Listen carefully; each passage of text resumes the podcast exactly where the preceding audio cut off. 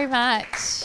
It's a real honour to be here with you, and um, I, there are faces that I know and so many faces that I don't know. So I hope to get to meet you all after the service in person. Um, just to let you know a little bit about myself. So me and my husband, um, my husband Joel, we pastor a church um, based mainly in Bibra Lake, but we have five campuses around um, south of the river, south of Perth, and um, I, my, my, my greatest pride and joy is I'm mother to th- we're parents to three boys, I should say. Not just me, it's like my husband as well. Totally not all on me. Um, three um, gorgeous boys, and currently I'm processing this midlife crisis thing because last year my oldest son graduated high school, and I now discover I'm a mother to an adult, which is like a whole. If you haven't gone through that yet, parents, trust me, this is a real thing. so I'm quickly becoming the smallest in my family of three boys. Um, but just love that space and just love the faithfulness and goodness of God um, that we get to serve Him with our family. And, and just on that note, I just want to acknowledge and how much honor and respect um, Pastor Joel and myself have for your senior pastors, Pastor Beck and Nate.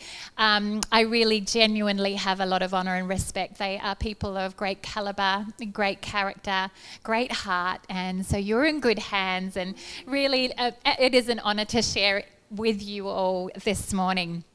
Um, and I understand you are going through a series on prayer. Is that correct? Am I got that right? Yeah. So this morning I wanted to share with you um, around uh, this idea of prayers of lament. Prayers of lament. I think it's fantastic that as a church um, you're talking about prayer. You know, cultivating a habit of having daily conversations with God, cultivating that space. And you know what? It's a learnt skill. It's actually a learnt skill, prayer. We don't just automatically know how to pray, or we, we think we do. right? We think we do. And the funny thing for me is the older I become and the more I know, the more I realize I don't know right? And that's the same for prayer.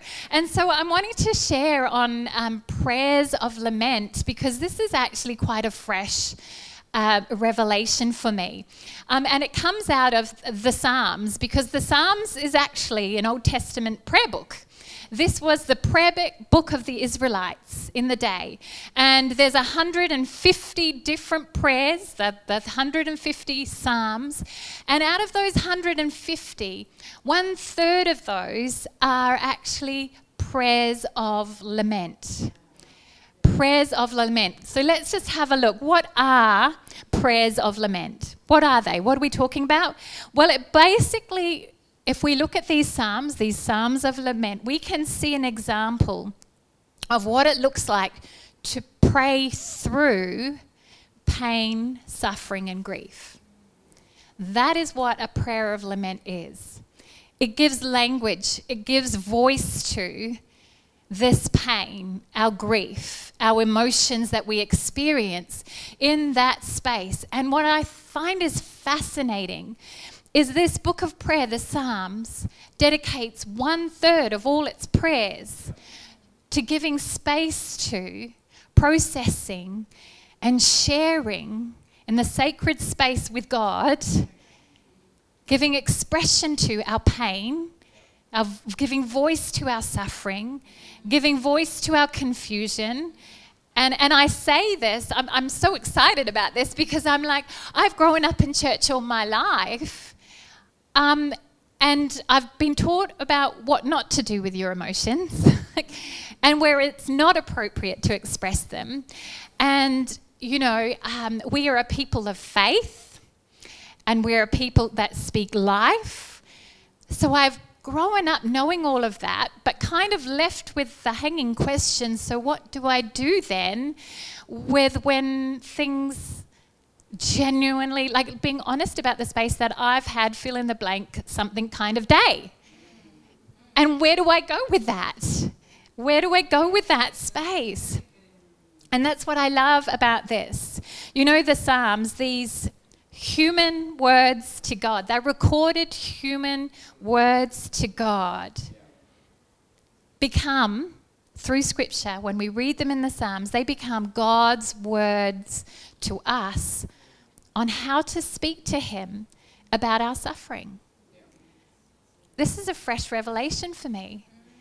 It's like this is a model for us to go to. What do I do? How do I process all of this? Well, it's God's invitation to us to see it modeled again and again and again and again.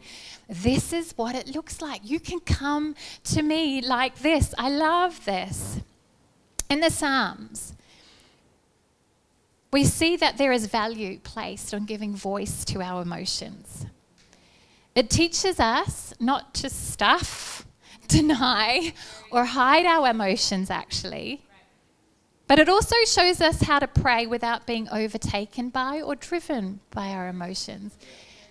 If you begin to study these prayers, and all you'd have to do is probably Google um, Psalms of Lament, and it'll list for you all of the Psalms that are on lament. But this is a great study to get into. If you are someone like myself that doesn't quite know or haven't experienced this whole thing of going to God in your full emotional state, and being able to unload, being able to share, being able to process with Him through prayer. Yeah. And I love that. I love that.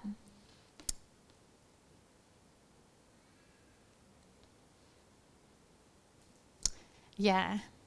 And you know, the interesting thing is, I've noticed that as I've gotten older in my journey with God, I've become more mature in the way that I process and I talk to Him.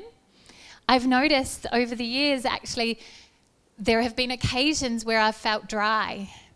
And as I've looked into my walk with God and the way that I pray, what happens is I vet my words, I vet my emotions. I'm like, I'm coming to God. I'm mature now. God doesn't need all my blah, blah, blah. He doesn't need all my tears. He doesn't need all my thoughts. He doesn't need me just to go, blah. Actually, no, you know what? I'm a woman of faith. I'm a woman of wisdom. And so I will choose my words, I will vet them, and I will only bring the well articulated, the wise, the, the, the appropriate.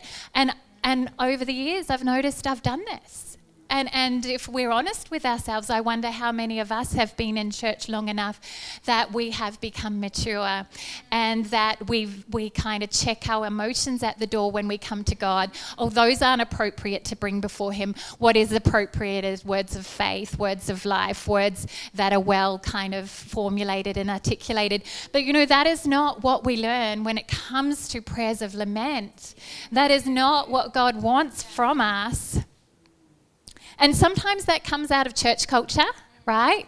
We've talked about that, where it's faith. It's like, no, only speak life. Don't allow your thoughts, don't allow your words to go downhill really quickly. You've got to place the guard over your mouth. Yeah, and, and that is all good and true and relevant. Words of life, I am so for that, absolutely. But I think what's happened is we've thrown the baby out with the bathwater where any and every expression of emotion is kind of taboo. Oh, don't give over to the flesh. You're being too fleshy. You're being too emotional, you know. Don't be led by your emotions.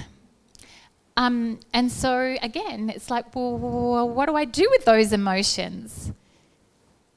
And maybe it's not just church life. Maybe you've grown up in a culture, a family culture. I know for myself, they not necessarily they weren't necessarily spoken things, but this idea of being seen but not heard, or maybe don't be a burden to anybody. You know what? Deal with your own stuff. Don't go putting it on everybody else. Pull up your pants, that kind of thing. Do you know what I mean? Don't be so negative. These are all things that we subliminally take on and I don't know about you, but I, in this process of learning that I, God invites us to come, invites me to come and to unburden myself, to share my emotions with Him, I've realized, wow, I've, I'm so far from that. I, have I've, I've, I've bought into this culture of hide your emotions, deal with them, don't, don't blurt them out, contain them, control them, suppress, deny, pretend. Even in church life. Come holy, come wise, have it all together, especially as the pastor. right? Nobody wants a blubbering mess. So how do I what do I do with that? Because before I'm a pastor, I'm a Christ follower. I'm as human as everybody else, and we all know that. But these expectations and these pressures that we put on ourselves or that we've interpreted from our culture. And you know, for me, this was my way of dealing with it was deal with your stuff in secret. You know, pull away if you're falling to pieces okay, then you, you go in private and you deal with your stuff. And once you deal with your stuff, then you can be out in community. The problem with that is sometimes dealing with your stuff is like takes a long time. So you could be gone for years, right? Um, and God doesn't invite us to do that. He's not inviting it. He's, he's saying, no, no, no. What do we do with this? He says, come to me. Come to me. Come to me. I love the songs we've been singing. He says, Come to me, lay it all on me. I think there's a song about that. Lay it all on me. I don't really know that song, but he does. He invites us, come to me. He's big enough. And as we begin to study those Psalms, you begin to see, wow, it's, it's a broad, wide invitation that often we're very uncomfortable with because some of us, we're as emotional as a rock. And the idea of actually unburdening our emotions is kind of like freaky, like, no, I can't do that. But again, we weren't created for that. That's where we've bought into these societal norms or these expectations that we have to have it all together. But that is not the way we've been created. One third of all the Psalms is God saying, Come on, I'll show you how. I'm going to help you in this area. For others of us, we might feel like we're way too emotional. And that also is a little bit scary because it's like, what if I totally become unhinged in this experience of unleashing to God? But again, that's what's so beautiful. There's enough scripture in there, there's enough biblical example in the Psalms to help us navigate those two extremes, which can be scary. God doesn't want us to be totally unhinged, but He doesn't want us to be totally stuck like a rock, contained, desperate, stuck. He wants to bring life, He wants to bring healing, He wants to bring restoration. I love that. What would it look like for all of us to begin to learn to give voice to our pain, our emotions? Our struggles. What I think is beautiful about this invitation to pray through our pain and suffering is it gives us language and it gives us an opportunity to process what I like to call the great contradiction. On one hand, I believe in a God who is present, who is good, who is faithful. And my belief isn't just a lovely idea. I don't just throw it out there. I actually do believe that. I've seen his faithfulness. I see it in the word. I've seen it in my life before. But what happens when that is challenged by current circumstances and situations? On one hand, I hold faith. I know who he says is true. I know I've seen it. I hold that. But right now, what I'm holding in this current space in my life is you don't feel close. It doesn't look good. It feels like you are absent. And prayers of lament give us language to process this contradiction. And it is God's invitation to us. He says, Bring it. He says, Bring it. Bring it to me. I'm not going to shun you. I'm not going to tell you off for your confusion and for your burden and for the mystery and your frustration, but he, but he encourages us to come to Him. I love that. Psalm 22 is one of these prayers of lament, and it's got 31 verses, so I'm not going to read the whole psalm to you this morning, but I just want to start with the first two verses. And this is what it says My God, my God, why have you forsaken me? Why are you so far from saving me? So far from my cries of anguish? My God, I cry out by day, but you don't answer me. By night, but I find no rest. Find that really interesting. That's in the Word of God. That really screams to all my religious faith speech, right? My life speech. He's going, My God, my God, why have you forsaken me? Now, this is a famous psalm because this psalm was taken up on the lips of Jesus as he hung on the cross. We know that. And so, obviously, this was familiar in Jesus' prayer language that it is appropriate to, to pour out your emotion, to come to God in that intimate space. Why are you so far from saving me? So far from my cries of anguish? He says, My God, I cry out to you by day, but you don't answer me. That's not faith speech. And God's going, Come, come, come. This is a model for you to give expression to. He's not standing at the door going, Nope, you can't say that, you can't do that. He's actually not. He's inviting us in. He's, he wants to hear our heart. And you know what's interesting about this prayer of lament? That this kind of expression of emotion, pain, and hurt takes up 13 verses of this passage. Three verses are given to remembering and reminding God of who He is. Two verses are given to a declaration of dependence. We know the declaration of independence, but this is a declaration of, hey, you're my God. You, you're the one that created me. You're the one, you, you know, two verses are given to a declaration of dependence and only three verses are given to request. Isn't that fascinating? Don't know about you, but in my prayer life, when I'm going through bad stuff, it's like, God, can you help me? You know, because we go kind of, I don't know about you, but for me, it's kind of like, well, God already knows how I feel. God already, I need, to, what He needs to know is how to fix it, right? But actually, when you look at the prayers of lament, God is illustrating, if we take time to read, that that's not what he needs to know how to fix it. Know, these psalmists, they were like, God already knows how to fix it. It's the minimal. The request is the most smallest part of prayers of lament. What the majority is, is God wants to know my heart. He wants to know how I'm feeling. He wants to know how I'm processing. He wants to hear my voice. He wants to know me. The majority of verses in the Psalms of Lament are given to this expression. I'm like, wow, I'm blown away. Fully blown away.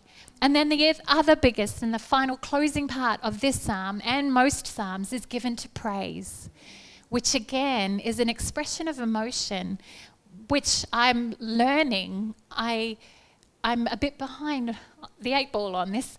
This whole expression, not only of pain and suffering, but joy and celebration. I love that as you begin to read the Old Testament, you'll see the priority that God places on both a healthy expression of pain and suffering, but an, also a healthy expression of joy and prioritizing celebration. Partying is big in the Bible, believe it or not. They put it in their calendar to party and celebrate. And there's a real huge good balance we see in, in the Bible when it comes to prayers of lament.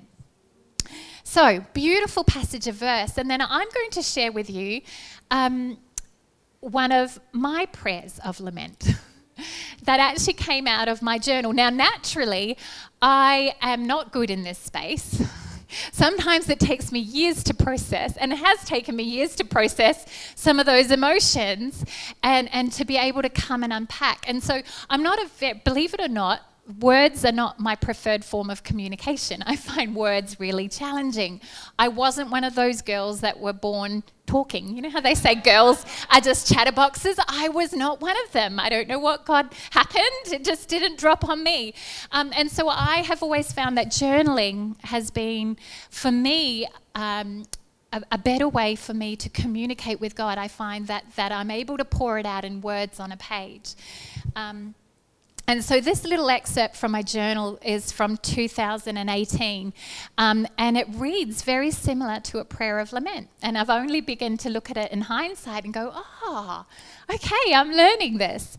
But just a little bit of a backstory. So, this journal excerpt in 2018 comes out of a season where in 2010, I had a family trauma, a major family trauma happen on the eve of my 30th birth, birthday. Um, and I had to rush to another country. I flew out that night to another country um, for a family member who I didn't think I would get to see again, my immediate family member. Um, and so that happened on the eve of my 30th birthday. And then on the eve of my 35th birthday in 2015, a similar thing happened. One of my immediate family members were on their deathbed, um, trauma again. And so by 2015, my birthday became an event in my life subconsciously not even aware of what would begin to happen as I would begin to shut down emotionally in the lead up to my birthday. And I didn't know if I wanted my birthday. I didn't know if I needed to be celebrated. I didn't know if I needed to be left alone. But what, what began to happen is around August, my birthday's in August, every year within that space of time, it, I began to enter into a depression and I would begin to become numb, and I, I, and I couldn't process, and I couldn't think, and I couldn't feel. And over a period of about five years, so that two months, so it would be July and then August. It began to be July, August, September, July, August, September, October, July, August, September, October, November, where I began to just, the trauma of it began to affect me emotionally. And then, to make matters worse, in 2017, two weeks before my 37th birthday, it happened again. Another the same family member was on their deathbed, didn't know if they were going to survive. And so by then, 2018, I'm now processing or not processing this trauma. And this is an excerpt from my diary. It says, having, having gone numb with pain and exhaustion, I lie under the patio as a thunderstorm rolls in. I will the wind, the rain, and the roar of the thunder and lightning to somehow jar my senses awake, to infuse life into my pores, to provide breath and oxygen to my lungs. I can't feel. Why is it so hard to breathe? It doesn't work. And I'm angry. I'm angry at you, God. And then he challenges me. Who restores your soul, Sharon? Who alone restores your soul? My answer is you. Then why are you searching out here in the storm? Why are you searching elsewhere? Well, I'm here talking to you, aren't I? I'm like, I'm here talking to you. I, am like, but, but it's like that psalmist says, Where are you? I cry out to you day and night. I've been praying, I've been in worship, I've been in church, I've even preached, I've been here, I've been crying out, and nothing has changed. I'm going to leave you there for a minute and, and I will finish off the story. Because obviously, God, it was the beginning of that prayer of lament where all of a sudden it all just I'm just going to lay it all out on you, God. This is where I'm at. Where have you been? Like, I have been seeking and I have been searching and I have not gained answers. And thankfully, God came through. I'm going to just make it really practical. I, I have just four points. And the first point is run to your God. Run to your God. That's what he challenged me on. He said, Sharon, why are you out here under the storm? Trying to find some energy, some life. Why are you pursuing all these other things for healing and help? He says, Who alone restores your soul? Run to your God. That beginning of Psalm 22, I love how the psalmist opens. He says, My God, my God. That infers an intimacy. It's not God, God, not a distant God, but it's my God. There is relationship there, my God. When Jesus encourages us and teaches us in the New Testament to pray, what does he encourage us to begin with? Our Father, my Father, intimacy, relationship. And even the shepherd psalm, Psalm 23, begins with The Lord is my shepherd. It infers this intimate relationship. This is so important. And you know, one thing I've learned in marriage is that if you want to increase the intimacy in your relationship, it starts by you choosing to cultivate and go ahead and start being intimate in your relationship. And the more you cultivate that, the more you choose to be intimate, the more hungry you are going to be for intimacy, and the greater the intimacy will be. I believe it's exactly the same with our relationship with God. If you can't say, My God, if you can't, can't look to God in intimacy in closeness, then it just starts with you starting coming to God, saying, God, I want to know you, creating space to know Him as intimate God. Just start there. Just start there. And you know, the beautiful thing is, I'm learning about um, prayers of lament, is that God is interested in you, like a father or a mother is interested in their child. And when was the last time you just sat and babbled with Him? You know, one of the things I, I love about little kids is they just talk about the most random things, right? It's like a butterfly one minute, Tonka trucks the next, sand in the shoes, and why is the sky blue? And you know, it's all of those beautiful things that are an invitation into their little mind, what's going on in their world, and it is such a delight. It's like I get an invitation into their space. And I believe as illustrated through these prayers of lament. That's what God's after. He's after an invitation into your world. When was the last time you just allowed yourself to be unbridled, not well contained and wise and mature? When did, was the last time you just allowed yourself to take delight in God? Just to share your thoughts this is his invitation to us. Run to your God. Run to your God.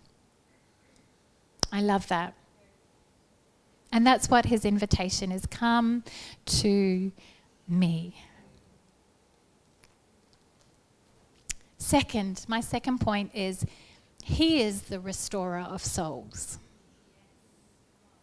I've really learned this. He is the restorer of souls. He is an emotionally intelligent being, the most. Across the board, spirit, soul, body, all forums, he's all about wholeness. And he can touch on all three aspects of your being, if you want to put it in that form, form, format. But he can. His wholeness is supreme, his wholeness crosses everything. I love that. Psalm 23, verse 3 says, He restores my soul. He leads me in paths of righteousness for His name's sake. So let's not run everywhere else first before coming to the restorer of our soul. To the restorer of our soul because this is what he does. In 1 Corinthians 2, verses 10 to 12, I love this passage of scripture. It says this about the Holy Spirit. The Spirit searches all things, even the deep things of God. For who knows a person's thoughts except their own spirit within them? And even then, we don't know all of our own thoughts. If you want to start going into the subconscious and then, why am I crying like this? I have no idea. We don't, we don't even have knowledge about everything that's going on inside of us. But in the same way, no one knows the thoughts of God except the Spirit of God. What we have received is not the Spirit of the world, but the Spirit who is from God, so that we may understand what God has freely given to us. He's an intelligent being. And his heart for us is that we be whole human beings. His salvation is for the whole of us. When we go through stress, tragedy, hardship, and loss, we go through stuff that happens to us that we don't even fully get to understand. Things get misaligned and distorted in us that we don't even know how to name. And, and that's where I was in 2018. I'm just like, I, uh, I just feel numb. That's, I can't breathe. I, that's, the, that's all I can put words to. I, I couldn't fully understand the process. But you know, as I chose to run to God, I discovered, even as that song says, Spirit, lead me where my trust is without borders. As I, as I trusted going, I'm going to I'm going to trust you with what I don't understand, and, and I'm going to run to you and not from you. As I did that, his spirit came, his voice came to my storm, to the complexities in my life. And just to unpack, because I started with that was the beginning, now how it concluded was God then led me through my prayer journals. I began to see a pattern had formed that was really unhealthy, and I'm like, I need help with this. And so I went and I saw a Christian psychologist, and she then highlighted three areas in my life. I wasn't getting enough sleep. I hadn't slept in I don't know how many years properly after having babies. That's just what happened to me. And my sleep cycles, so I hadn't had proper sleep. And then she drew my attention to I was living with chronic pain.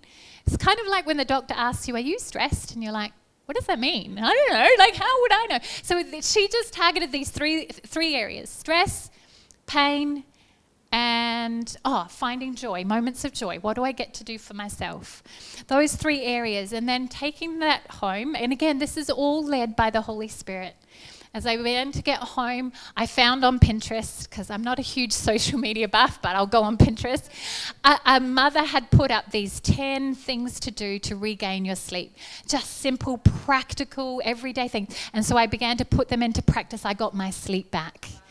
And then from there, I began to look at my pain. Why is my body, why am I struggling with chronic pain? And then I began to find out that literally I was deprived of oxygen. I was anemic. So this whole feeling of I can't breathe was actually the fact that there was not enough oxygen going to my organs in my body.